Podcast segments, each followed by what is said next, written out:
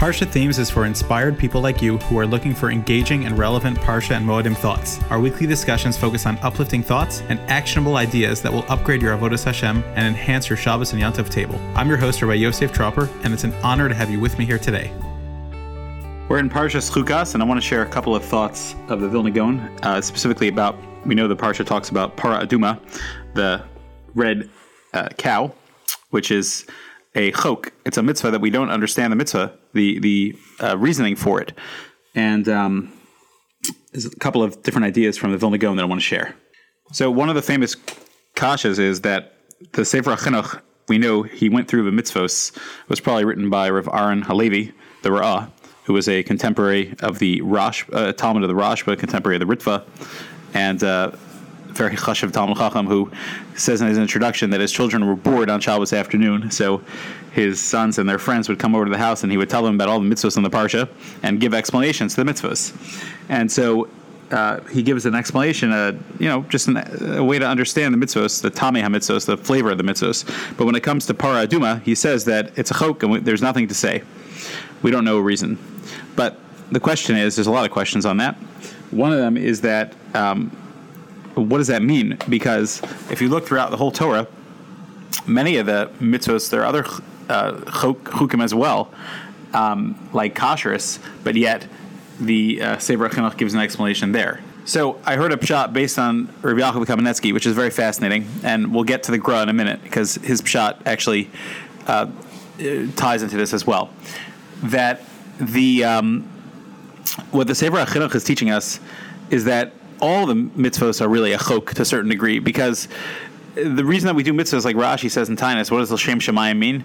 Is it's you do something because the Ribbon Shalom Asher Tzivani Hashem Elokai, Hashem commanded me to do it. So really, all the mitzvahs, yes, it's true that the Torah teaches us mitos and derech derachel, darachei noam, and a lot of the mitzvahs are breaking our mitos, and a lot of the averis are to pull us away from bad things. They're, those are all lessons. But the biggest yisod that we always have to know is that the Ribbon Shalom told us to do it and that's what we have to do. And the Ribbon Shalom knows what's best. And not only that, but there's a famous medrash which is very very scary. The medrash says by, about Shaul Hamelech that he he did a horrible crime where he murdered the city of Nov Irakonim, and he lost the Malucha because of that. Whether there were other Averos as well, but certainly that was a big factor. And at the same time, it's in contrast to his merciful behavior when it came to Amalek, where he left uh, some of them alive because he had mercy on them and he listened and he was persuaded by the nation to keep them alive. And the Medrash says uh, a, a, horrific comment. The Medrash says that someone who is merachem, who has mercy in a place that he should really have strictness, will end up having strictness in a place that he really should have been merciful. What does that mean? That means that if you just decide hey, I'm going to follow my whim. okay, Hashem commanded me something, but I don't care. I know better. Then you're a dangerous person because at a moment of whim, you might feel better and you might feel strongly about something, but instead of checking in with what does Hashem want from me, you only check in with yourself. And in a moment of passion, Shaul said, I don't have any questions. Nov Irakonim rebelled against me. They supported David, my enemy. I'm going to kill all them. But had he stopped for a moment and just asked the Talmud Chachamim, the Sanhedrin, or other for guidance, he would have stopped himself because he would have said, "What does Hashem want from me?" And so we never want to be living our lives based on our own whim, and that's why it's so important. So the chinuch is teaching us an important lesson that yes, it's true, all the mitzvahs are have, are, are, are a chok. That's true, but this one there's a specific inyan about uh, the mitzvah of paraduma that it, it, it's, it's intrinsically teaching us that we need to take a step back and say, Ribbon Shalom, I do your mitzvahs because you taught me to do it. And so the chinuch was trying to teach this to, to his children and to, and to the talmidim that were listening to him that yes, it's true. All the mitzvah, all the tamei mitzvahs, all the flavors that I'm sharing with you are important lessons. But ultimately, we do the Torah because the Rebbeinu Shalom commanded me to do to, to do the mitzvahs, and, and, we don't try to make our own cheshbonos. And that says Rabbi Yaakov Kamenetsky, it could could be the pshat in the chinuch, and he explains that that's why this mitzvah of paraduma, the Chazal tell us uh, that it was given to them in Mara, which was the stop they made right before Har Sinai. So why were they given this specific mitzvah? There are other mitzvahs as well. They were given Shabbos, etc., which which is what to discuss. But why para aduma? It's the introduction to going to Sinai. Going to Sinai, you're going to be Makabal the Torah. the way you're makabel the Torah is to recognize Ribbon Shalom. I'm a vatal das to you. Naaseh v'nishma. I'm going to follow whatever you say. Yeah, of course, Ribbon Shalom, you have lessons.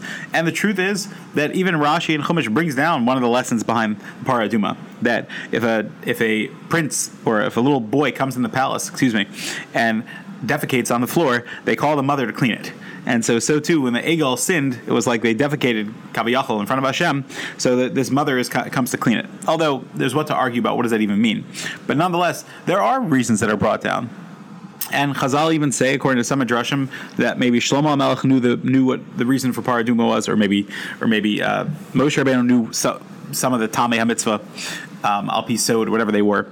But the the ultimate wisdom is to be aware, for, for, our level at least, is to be aware that we don't know, and that we are mavatal das to Hashem. And this is this ties into the Gra. The Gra says the same exact shot, very similar. The Gemara in Shabbos. The Gemara in Shabbos, Daf Yud Beis and Beis says that Rishmal um, made a statement. Rishmal says that um, that the Chachamim made a takana that you're not allowed to uh, learn or read by the by the light of a candle on Shabbos, and, they, and, and it said Shema Yata because the, the, the Chazal were gozer, you shouldn't do it because you might come to tilt the candle to make it burn better, and that could be an Isser Dorais of Shabbos. So Rishmal said that I'm a scholar and I can learn, and I'll be careful, and I know that I'm not going to be over on that on that um, Avera on Shabbos. So he went one Friday night and he was learning by the light of a candle, and he forgot it was Shabbos, and he began fooling around with the wick, and he extinguished the, the candle. And he says, Kama Chachamim, how great are the words of the Torah, of, of the sages, because they taught us that you shouldn't read La'ar and Air. Okay? So the simple reading that most people learn is that he's saying they're so great because they, they knew human nature is that people are going to forget and then they're going to accidentally be Machal Shabbos. But the Gra says, no, it's not the Pshat. The pshat is that they never said the reason Shemayata. That's an explanation the Gemara gives. But when they gave the Gezerah, they just wrote, no one should do it. Period. They didn't explain. And so he said, it's so, the, the words of the Chacham are great because they knew human nature is that if you give a reason, then people say they could fight with that reason. And so the fact there was no reason that that was the wisdom. So, for example, if if a kid says, you know, can I have that candy, and the parent says no, because you're going to get cavities, so then the kid starts negotiating. Yeah, but I'm going to brush my teeth, and I never ha- haven't had one in a while. If you just say no, and I hate to say this because as a parent I really try to stay away from that, but because I said so, there's nothing to argue with. The kid understands. That's it. The answer is no. Now, why do I hate to say because I said so? Because I'm not God because I don't want my kid because I want my kid to understand that, that I explain things that's for their benefit. But but the Gra is saying that there's a there are plenty of times when it's die not to explain yourself, and you can rely on the fact that that hey, th- this kid knows that I have his best interest in mind. I have her best interest in mind. And so when I said no, they could trust me. When I said don't go there, it's not safe. Don't do it. It's not for you. That makes sense. There's someone that I know that was trying to get a job somewhere, and I know the place very well, and I've seen a lot of people have a lot of trouble there in many, many ways physically, emotionally, spiritually, in every which way. And this happens often, but I, I know the situation very well. And I said, Do you trust me? They asked me about this place, and they said, Yes. I said, It's not for you. And they said, Okay, I trust you. I don't have to explain it. Why do I have to start saying Lashon Hara? This guy there is difficult, and this situation is bad. That's it. Okay? And he's a friend that, that I trust. And if he told me that, I wouldn't ask him questions either. I trust him emphatically. So when we trust the Ribbon Shalom emphatically, that's the lesson of Kabbalah Satorah, that we have to know the Ribbon Shalom has our best interests in mind. And that's the pshat in Para Aduma, that we have to take a step back and recognize the Ribbon Shalom knows what's right and what's wrong and what he wants from us and how to, and how we need to perfect ourselves. And so you can trust him when he says this is the this is these are the mitzvahs to do okay, Hashem, you know what's best for me. And when you say these are the things not to do, these are the things not to do. When the Torah was given and the, and many arayos were prohibited, the nation cried. Why were they crying? Because they were upset. But the Rebbe Shalom says this is what's best for you. These are these are not people that you need to be marrying anymore. This is not what you need to be successful in life. The Torah is all about connecting to Hashem. Because when we connect to Hashem, then that keeps us in check. And what does Hashem want? Uh, what, what was what was Shmuel's rebuke to to King Shaul after the incident with Amalek. It was Hashem doesn't care about your zebach, your karbanos. He wants you to listen. And you didn't listen. and the, the repentance was not complete. And unfortunately, Shaul continued to live on his own whim, and that led to the massacre at Nov Irakonim, which was a tragedy in Klal Yisrael that that caused Shaul's death and the death of his uh, general as well, who was also punished on the exact same thing the Gemara in Sanhedrin says. So this is a horrible thing for not stopping Shaul because he had the power to influence him. So these are some of the lessons behind Para Aduma based on the Gra, Kama Gedola Divrei Chachamim. How great are the Chachamim? They understood the human nature is that if you give me a reason, then I'm going to find excuses to work around it. But sometimes you just need to say no. And so too, Para Aduma, Hashem says no. Hashem says, do this. It's a chok. There's certain chok, don't eat this. There are certain things in the Torah, azazel the uh, kashrus. It's a chok. Okay, so the Ramban still live, gives lessons that that trafe animals have bad nature and they impact you and you are what you eat. Okay, these are all lessons. But kasher tzivani Hashem alakai, I do it like Hashem commanded. That's a yisod in the Torah. Also, Hashem said no, and so too in our own personal lives. There are things that you know I say yes, and the Rebbe Hashem says no don't do it. You're not allowed to do it, or no, it's not for you, or no, I don't want to give that to you, even though you want it. And that's it. And part of being a Jew is understanding the Rebbe Shalom has my best interest in mind, and whatever I have in front of me is the exact best thing I could have in front of me. Last idea is um, the pasuk in Parak Chav Aleph, pasuk Chav Zion says, "Al Kain Yomer HaMoshlim Bo'u Cheshbon." I'm not going to even explain the Pashup shot here, but the Gemara Baba Basra is a famous one. The Mesilas Yesharim made famous this Gemara Baba Basra, Ayin Chesem and Beis. says HaMoshlim, these are the people that um, are Moshel B'Yitzram, they are on top of their Yetzer, they, they control them. Bo Cheshbon, you should make a calculation. You should figure out what's worthwhile in this world. The the cost of doing a mitzvah versus the reward for doing a mitzvah, and the um, pleasure of a avera versus the uh, detriment of it. And when you live your life this way, you will develop a an olam haza and olam haba because, like a Rasher Rubenstein Zatzal, my Rebbe used to always teach us and instilled in us, because it's ashrecha olam haza v'tovach olam haba. Whenever you follow the Torah, you have a good life in this world and in the next. But don't forget about this. So the kasha is that um, what's shot that they're called the moshlim, that they're called the rulers. Why are they the rulers?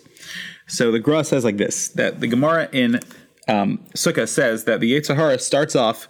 We know Aver Geras Aver. One Aver begets another one, unfortunately, and it says that he starts off as a as a wanderer and he as a holech he's wandering around so he's not welcome.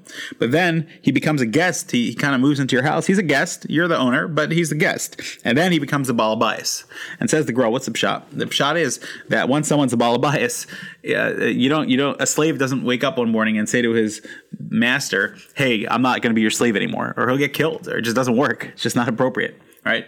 So therefore when the Yetzer Hara becomes a balabais slowly you're in big trouble because you don't have the upper hand. And so the Moshlim means that those that work on themselves, that they have the upper hand. I'm going to be the Baal bias of my own house.